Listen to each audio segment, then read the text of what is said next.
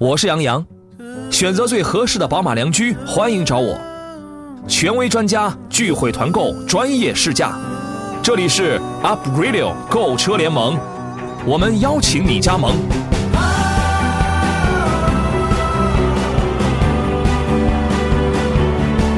FM 一零一点一 Up Radio。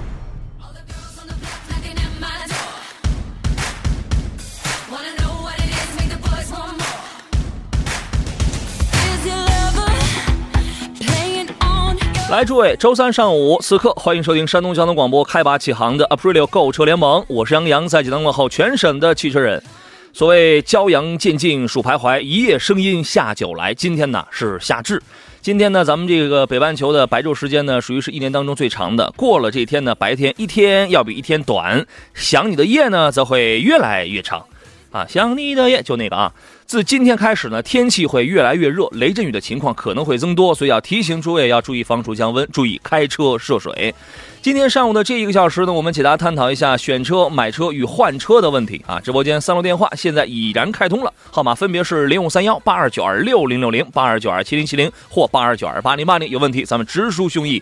还有三种网络互动方式，您可以与我们来交流。首先是我的新浪微博，您可以艾特一下山东交广杨洋侃车节目车友群四八四二幺幺零零，微信公众账号发言，您可以发送到山东交通广播或者是山东交广杨洋看车团啊。呃，今天要陪伴我们要陪聊的这个座上客呢，是北京少卿奥迪的总监邵卿老师。您好，邵老师。杨洋好，听众朋友大家上午好。今天您在这个电话里头啊，这个你看不见我，我这刚整的容，哈哈，我我刚整的容，这个这个昨天啊，昨天化了一妆，然后今天早上起床我就发现呢没洗干净，我我觉得今天自个儿还是那么白，真好啊。啊，你。你一直不挺白的吗？哎，一直挺白，但我的心是黑的，你知道吗？这个昨天没来做节目，昨天没来直播，各位抱歉，因为参加了一个私朗诵啊，当青岛啤酒啊，就是私朗诵。这个说到这个整容，男人所说的他不喜欢整容的女人，指的是整容失败的；但是女人所说的他不喜欢整容的女人，指的是整容成功的啊。你觉得有道理吗？太有道理了，哎。所以你就特别不喜欢像我这种整容成功的是吧？是男为知己者装死，女为悦己者整容嘛？是这事儿啊。今天呢，然后我看到我们车友群里有青岛的朋友说啊，青岛今天是瓢泼大雨。我我跟你讲，昨天傍晚的时候，济南这儿也是一样，并且还下了点冰雹呢。所以今天一开始我们说的第一个话题就是汽车涉水的时候应当注意哪些方面，其实是一个老生常谈的事儿了。嗯，没错儿。呃，其实北京呢，未来的几天也会迎来这个大的暴雨。那祝贺你们啊！对，迎来大的暴雨，这个每年呢，就尤其是二零一二年的七二幺北京的那场暴雨，其实呢，给我们很多的经验。嗯，一个是，一个是下暴雨前呢，尽可能的不要去呃出游，不要去玩了。就是因为在北京的时候，当年发生一个事儿啊，七辆奥迪 Q 五啊，在北京的石渡山上去玩，嗯，那车都被几乎都都给冲下来了。您讲的这跟《聊斋志异》似的，这是啊，尽量。一一逢下雨，尽量不要上班。呃，对，一个不要下节目我就走。去郊游，尤其去山上去玩啊。二一个，呃，遇到涉水路段呢，轻易不要尝试去通过。尤其，呃，很多被淹的，我们都说这个淹淹死的，一般都是会会游泳的。这个很多呢，被淹的车都是 SUV 越野车。啊啊。因为别人不敢过，他敢过。嗯。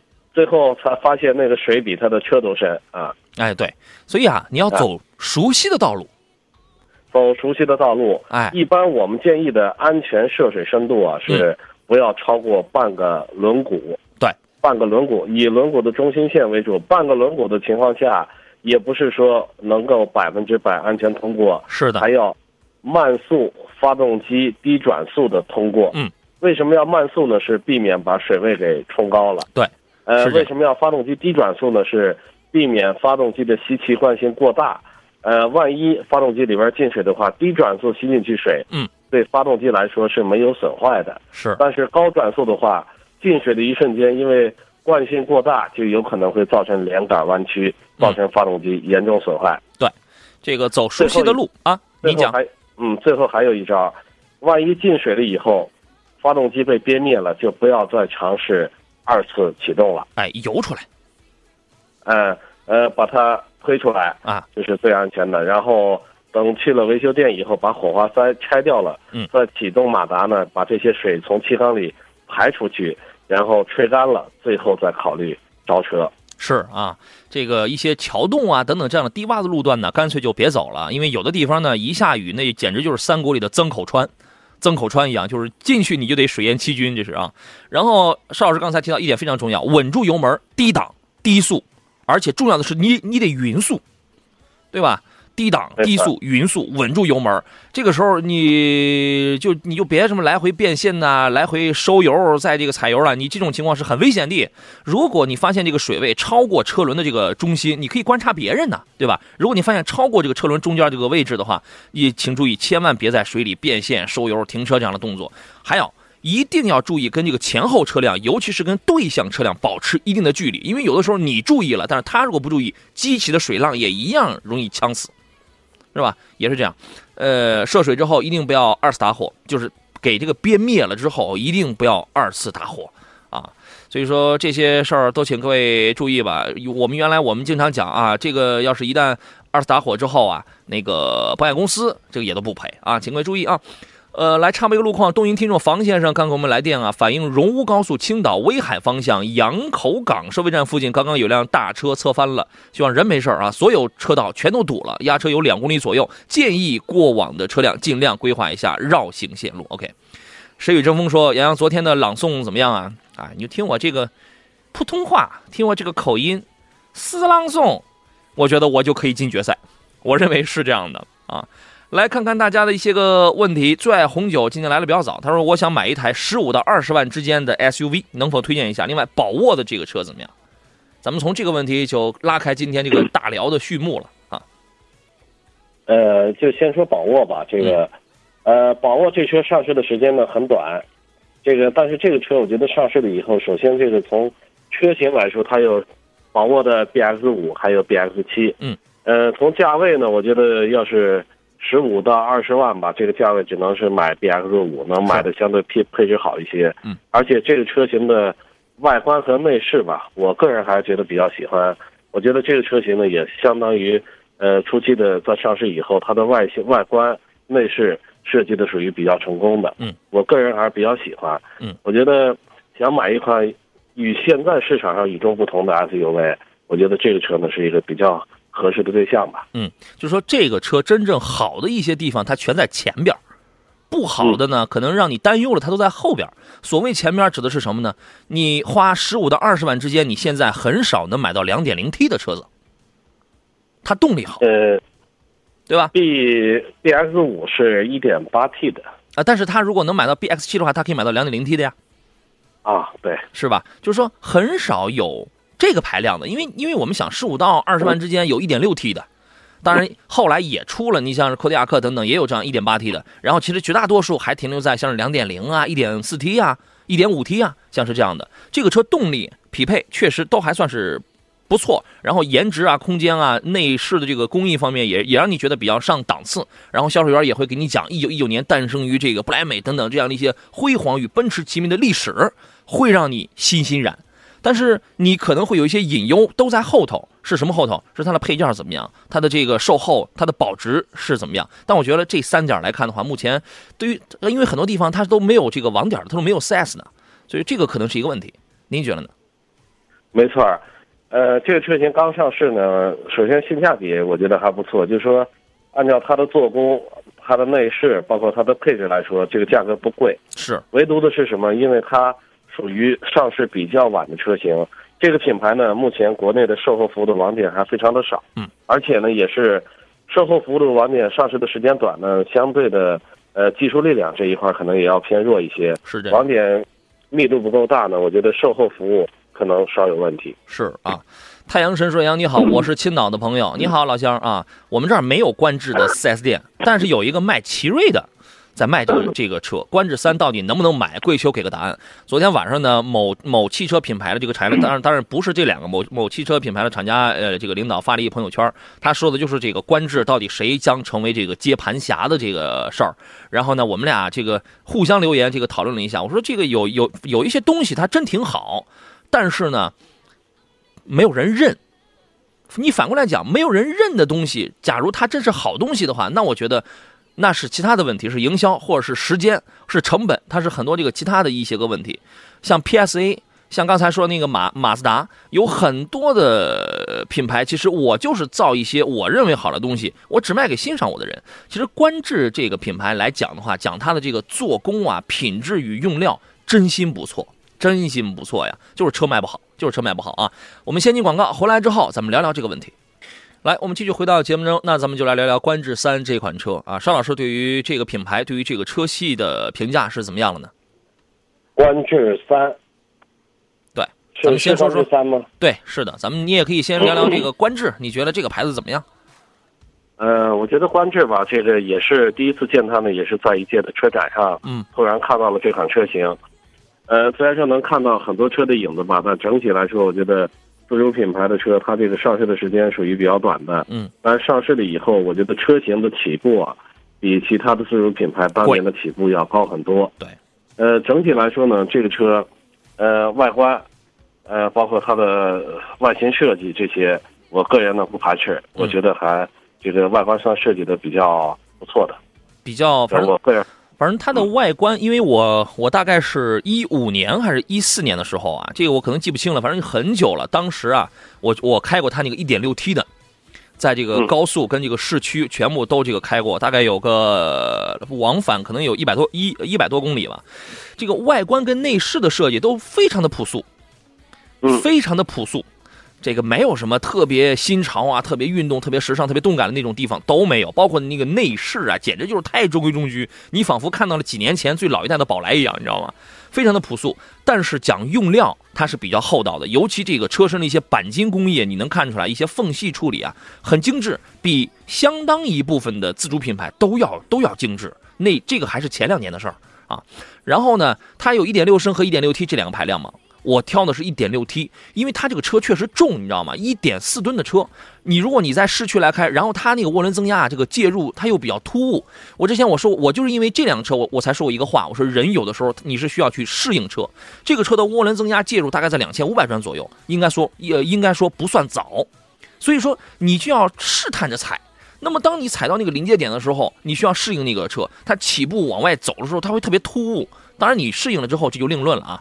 呃，中后段的加速能力有，但是在市区起起停停的这种状这种状态下，有很多人会反应会比较弱，啊，这是它动力这个调教的问题。这个车做工还真是不错，但就是卖不好，就是卖不好。哎呀，挺可挺可惜的这么这么一款车。那么他刚才提到青岛它没有 4S，然后只有奇瑞在卖，对啊，呃，到底能不能买？邵老师，你的建议是能不能买？我觉得可以买，嗯，可以买啊，因为这个性价比来说，我觉得这个。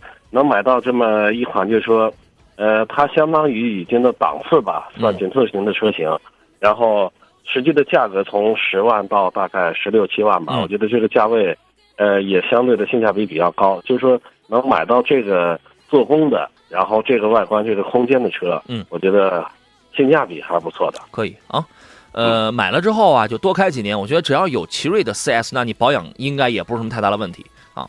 这个车是一款跑起来真的很稳，高速跑起来很稳、很敦实的这么、这么、这么一款车子啊。我们来听德州刘先生他的提问是什么？你好，刘先生。哎，你好。你好，啊，欢迎你，先讲。呃，我我那问一下，这个有现在雪铁龙的有一个那个 C 三二那个车怎么样？呃，我没听清，麻烦您再说一下。呃，雪雪铁龙那个 C 三二。啊，C 三 X 二是吧？啊，对三 X 二。啊，能说说用车的需求吗？比如谁开呀？还有其他的一些需求吗？我开，我开。哦。呃，比较关心的是什么？呃，就是这个车总体质量怎么样？这个哦，一年能跑多少公里啊？我一年我跑多少？跑七七万左右吧。一年七万公里左右啊？啊，七万左右。那您这跑的可真多呀，这是。哎，跑真多哎。对。业务我还看了一个，就是说对比一下，还看一个，就那个排上市那个威凌怎么样？那个一汽大众的威凌。一汽大众的哦，威凌啊。啊，威凌对，明白了。他嗯，呃，邵老师一年跑能跑七万，你这玩意儿在这个售后上这得差多少钱呢？这是啊。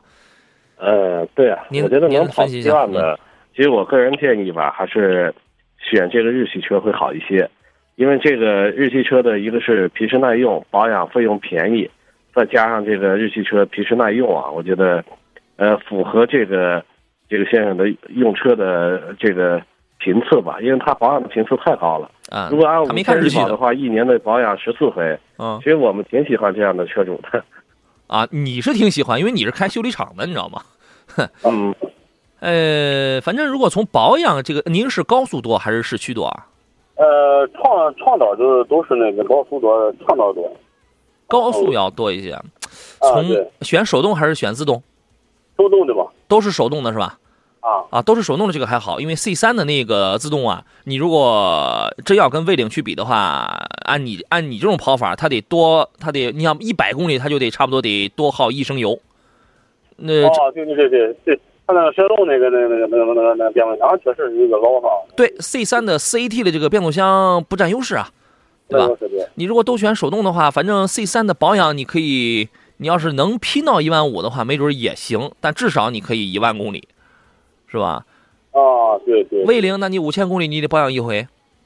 要他俩要他俩对比总体质量，他俩他俩区别哪个我就按我这跑的话，哪个还比较实惠一些？邵老师，您来给个结论吧。呃，刚才您需要翻译一下，杨洋。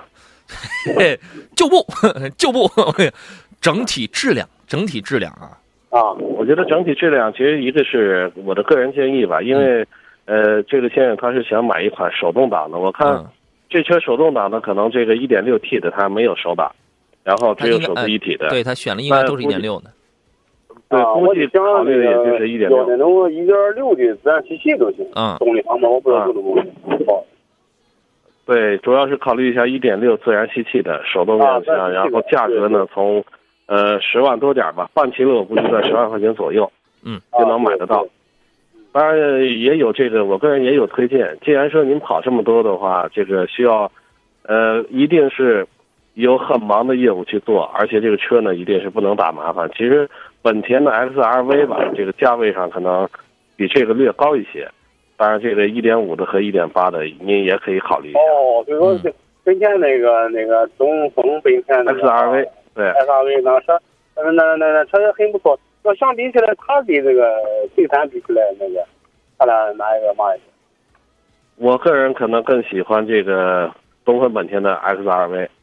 哦，就是邵老师主要考虑的是，你挑一个日系品牌，你在这你在这个价位挑一个日系品牌，可能以后这个比较省比呃比较省心，但是前提是这个魏领和 C 三毛病真的多与不多。其实它它这俩嗯毛病倒也不是很多。你对于空间有什么要求吗？空间，空间我看威凌的空间相比来说，车身比那个 C 三要长一些。它不光是长啊，你包括坐的空间，然后你再包括后备箱的这个使用空间。那个魏领，那你放你放平之后一千五百多升呢，你那个 C 三的后备箱也就三百来升，就是说看你对空间有没有要求威。领它算嘛嘛？它算那个旅行版的车。不算，它其实就是一个紧凑两厢车，它造了个旅行版，那个它它宣传自己是一个旅行车。啊，拉长的两厢车。对对对对对。好像嗯所以啊，你如果对空间有要求，那就未领了。你如果呃，因因因为你跑的比较多，你如果对于这个保养费用这块儿，保养费用未领一回差不多也是四百来块钱，C 三保养一回差不多也是五百左右，总体相差不大。但是因为 C 三你可以延长担保的公里数，你如果对于这块费用有一些有嗯。啊，你对费用有一些需需求的话，那么 C 三它是划算的。这样划算的啊。对。嗯，这操控性这个，它俩比比起来哪个还好开？这俩车没有什么太多的操控性，哦哦哦哎，开着就是了啊。能都都能控制得了，都能控制得了。啊啊，对对对，我现在开的是雪铁龙，呃，它的底盘我感觉还不错。是的。还有别的问题吗？啊，没有了，谢谢您了啊。嗯，好嘞，再见，好嘞，再见啊。梁峰说：“杨洋哥，七月一号的新，七月一号的新规稳不稳？不是您问的什么问题？这是什么？七月一号的新规稳不稳啊？该辟谣的，我第一时间在节目里辟谣了，就是那个购置税、那个车船税根本就不涨价的事儿，商业险二次改革那是真的，我我我已经辟谣了。然后呢，该发布的七月一号将有一些新规开始执行的，我也都已经说过了。什么叫稳不稳呢？这是什么意思啊？然后呢，看第二个问题。”七月中旬想买一七款的奇骏，感觉还能便宜多少啊？几千块钱吧。新款奇骏上来之后就有一万几千的，因为地方不同啊，有一万一的好像还有一万四、一万四、一万五的。你要指望它再有大规模的，嗯，不大可能。现在来看，如果你自己去买的话，能再有个一两千，我觉得也就差不多了。差不多就这么个情况啊。呃，说到了这个新规啊，我们来说一个事儿，还有还有一个事儿跟年审有关。从今年的七月一号开始呢，呃，私家车年检新规要开始执行了。新规是这样规定的，他说，对于逾期未年审的车辆，路上摄像头每月拍照自动记录一回，每延误一个月扣三分，罚款两百元；每延误一个月就扣三分，罚款两百。所以超过四个月，你就会被扣光十二分，就得回驾校重新考试了。这年审的这个新规也是七月一号开始，我们之前节目当中有没有说到过？这个这个新规，呃，我知道很好几年前就有了啊。这我吧，基本上有的时候说完，可能也可能也就忘了。这个政策性东西，我忘了年检就被扣过两个月。我也是啊，我呢，我我是记着，我是前大概一个多月前我还记得，那段时间太忙了，你知道吗？太忙了，哎呀，这是一个挺丢人的事儿啊！太忙了，结果真是那刚好那两天的时候，我我我给过了，我给忘了。在路上，在第三个路口，交警叔叔，因为我正在那堵着车呢，交警叔叔把我给拦下了，说你跑得挺快啊，前两个路口交警都没拦住你。这个，呃，很多人呢把这个六年免年检，他当成了六年免年审，其实这是不对的，这是不对的啊，六年。免年检车型其实也是需要你去做年审的，只不过是这个车辆你不需要上线，但是呢，车主你还是要在这个指定的期限内到车管所啊、机动车登记服务站呐、交警中队来申领这个检验合格标志，然后张贴到前风挡的这个右上角的这个这个这个这个位置啊。具体的一些个细节我们就不再多说了，呃，反正就记住这一句话。哎，不，这个还得再说几句啊，因为之前一零年之前买车的那个是不享受免检的。可能有人刚好在这个时间线上，是吧？嗯，没错，对吧？一二年九月一号以后买的车才能够享受六年的免年审，是这意思？对，九九月一号这是一个门槛，有很多的车，其实在九月一号之前，嗯，他可能还是这个没赶上，但九月一号以后的就赶上这个新新规了。对，所以说这个大家可以查阅一下啊，然后可着自己这个时间看一看，反正记住我刚才我一开始我说的这句话，这就好了啊。来看看诸位的提问，三当齐步说，奇瑞啊，真心是会造不会吆喝呀，一手好牌打烂了，好的时候过去了，再赶就难了啊。怎么说呢？一言难尽呐，对吧？一言难尽。呃，丛明华说：“杨仔，请点评一下现代新途胜的 1.6T。哎，我记得刚才好像还有朋友还问到的是名图的 1.6T 和一和1.8啊，他比较看好 1.6T。呃，问一下这双离合变速箱可以吗？嗨，也是干式双离合。”呃，这样我们先留这么一个问题。广告回来之后呢，我们接着来探讨。注意，遇到了挑车、买车，包括新车对比、车型 PK 之间的任何问题，可以在周一到周五上午的十一到十二点当中，与杨洋与各路嘉宾我们来进行探讨。电话有三路，网络互动平台有三种，咱们待会儿见。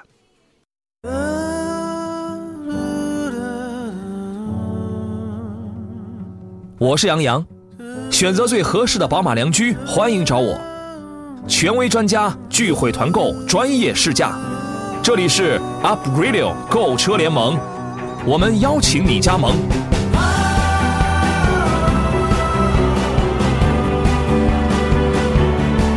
FM 一零一点一 Up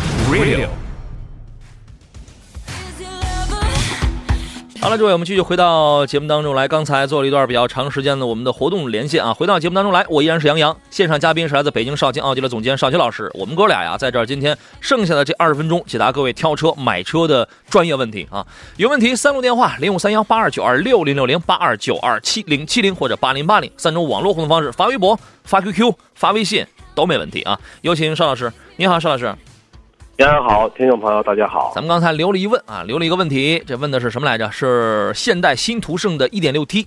然后呢，刚才我还讲到，有朋友哎，他那个问题被淹没了。有朋友还问到了名图的 1.6T 和1.8升该怎么来选？他呢比较看好 1.6T，但是也担心名图的这个双离合变速箱可不可以？其实这两个问题它有共通性啊，咱们来聊聊这个吧。啊。一个是现在的名图，一个是这个现在的途胜，新途胜是。我觉得新途胜现在 1.6T 的这个发动机整体来说比过去的2.0的自然吸气的发动机，我觉得是要强。嗯，动力上肯定要更直接，提速能更迅猛一些。但我觉得也整体来说吧，动力对于现在的匹配来说，应该是刚刚够用。嗯，呃，油耗也呢不算高，呃，唯独的呢就是没有手动变速箱的选择，嗯，只有七速双离合的可以选。对，这个双离合的变速箱呢，我觉得一般大家记着，只要是日韩系车开始用的这个技术，绝大多数啊都已经是很成熟的技术了。嗯，过去双离合的闹的问题比较多，但现在整体来说，双离合的故障率越来越低了。再一个，还有跟它匹配的发动机吧。嗯一般发动机像干式双离合，对于 2.0T 的发动机匹配来说，那就有可能故障率会很高。嗯，因为干式双离合没有润滑呢，它的呃承受的扭矩是有限的，所以扭矩越大，它的故障率就可能会越高。嗯离合器部分。嗯一点六 T 呢，我觉得相对来说是呃比较匹配的比较好吧，相对，嗯所以我我还是比较看好这个七速双离合搭载这个一点六 T 的发动机的。是吧？我觉得大家去试一试啊！之前我所开过的，真的是很多的搭载干式双离合的，就是老派儿的，就搭载干式双离合的这种车，市区当中的这个顿挫都是存在的。它因为这个它是解决不了，只能说是，呃，哪个品牌根据不同的调教、不同的 ECU 的这个软件，它可能会有一些呃程度上的这种重与轻、高与低。我建议你去试一试啊！现在的这个，反正我开起来，我还是感觉会有一些顿挫啊，可能我驾驶习惯，反正啊，对，跟你的加油习惯有关。其实双离合的变速箱，我还是喜欢打油门。厂家呃，厂家宣传的是在切换档的时候，嗯，因为它是两套离合器来回切换，嗯，理论上是还可以，但实际上只适合这种匀加速跟慢减速，相对的感觉会好一些。只要急加速，就是突然急加速、急刹车这么反复踩的话，嗯，绝对这个顿挫，对，非常明显。自动挡里边算最大的。所以最怕的就是什么呢？呃，很多车型的这种双离合自动挡，最怕的就是前车突然减速，然后你突然停住，然后你要你再它立刻走，你再立刻你要起步的时候，这种时候非常费劲。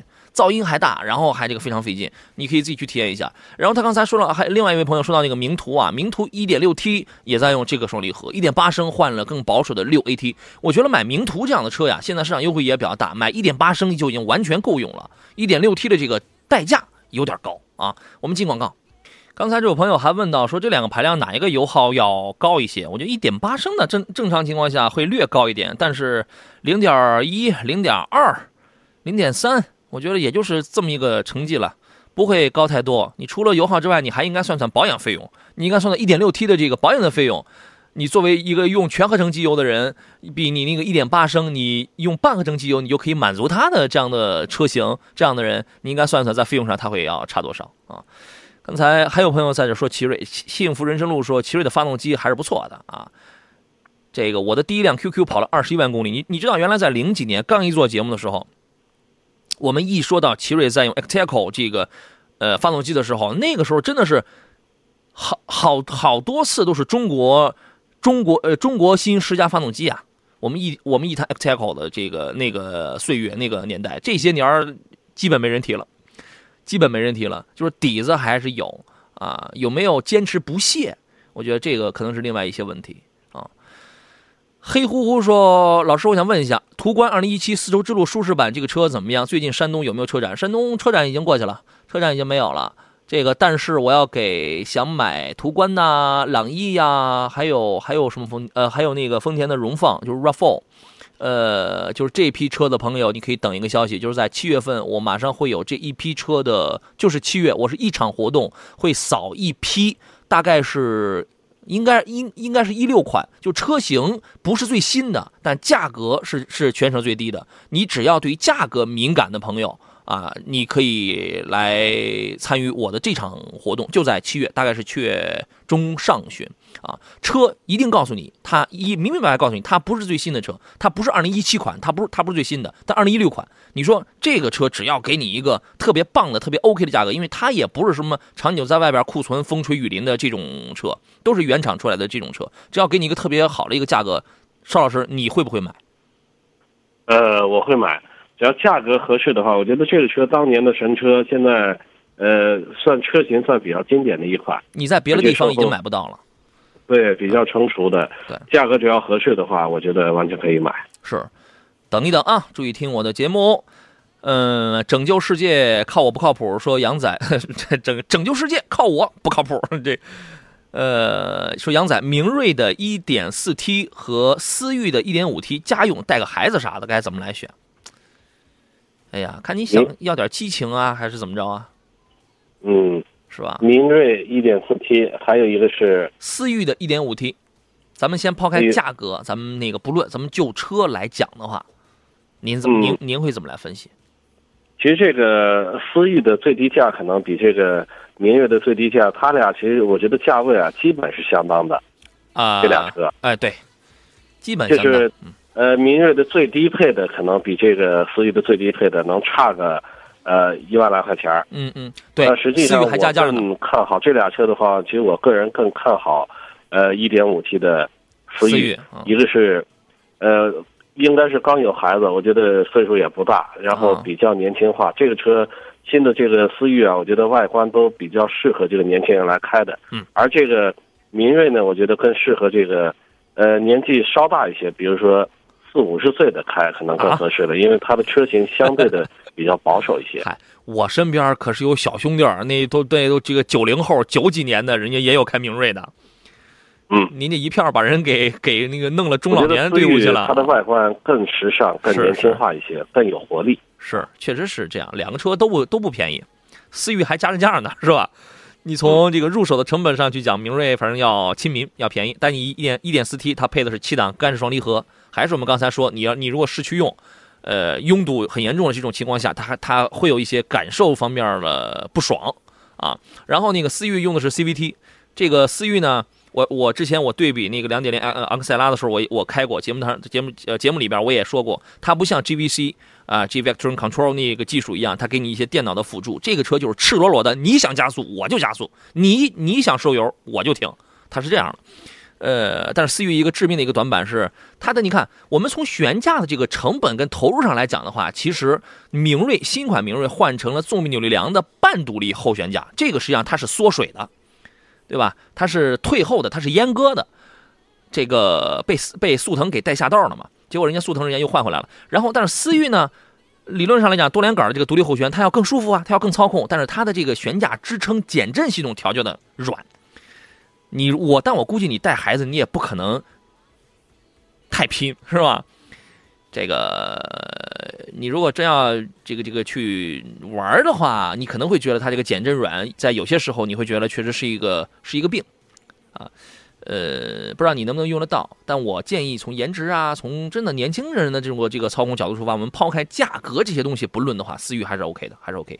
老烟台面条说：“主持人你好，我的车呢就是新途胜 1.6T 啊，我开起来感觉还是很平顺的啊，而且想要动力的时候呢。”都会及时给到，超车没有压力，油耗跑高速能到六油，市区大概是八点五升左右，颜值也不错。唯一的缺点吧，就是后备箱容积啊，这个确实要小点。谢谢，这是我们这个途胜车主，你看人家这有，这是在烟台是吧？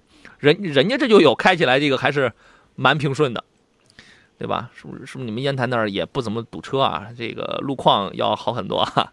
后备箱小点，后备箱应该是不到五百升，呃，简单够用吧？确实不算大啊。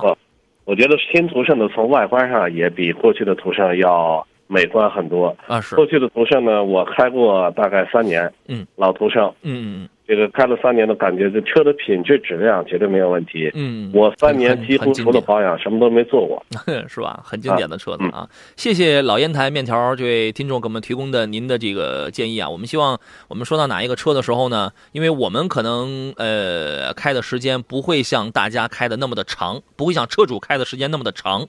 有些东西说的呢，也不一定百分之百的准。我们希望更多的车主可以给我们来反馈过来，哪怕是反驳的啊，或或者是一致的这些意见都没有问题，都没问题啊。否极泰来说，杨哥给分析一下楼兰两点五的精英版能不能入手啊？楼兰现在应该有多大的优惠？三万加，三万三万三到四万之间的这个优惠啊。其实我挺喜欢这款这款车的，美人奴。嗯，嗯，这个车销量注定不大。但我挺喜欢，喜欢它呢，是因为款真的就是它那个型啊，它那个空间，它那空间还有你包括它那个动力啊，开起来，因为我我当时我开那个三十多万那个两点五的油电混的那个，觉得真的很爽，非常爽。这个车销量注定不大，您看好它吗？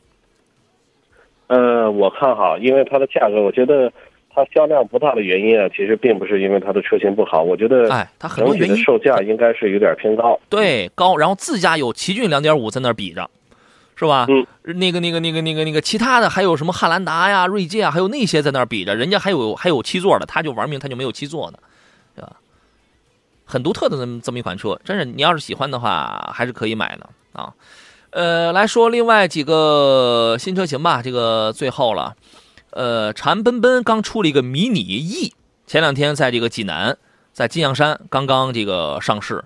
迷你长安奔奔迷你大家应该都非常知道啊。E 呢，属于属于是一款专门要卖给八五啊、九零后啊这样时尚年轻的呃小青年这么一款纯电动的新能源小车型。前两天朋友圈他们还拍了一个视频，这个就这个小电动车还在涉水呢，你知道吗？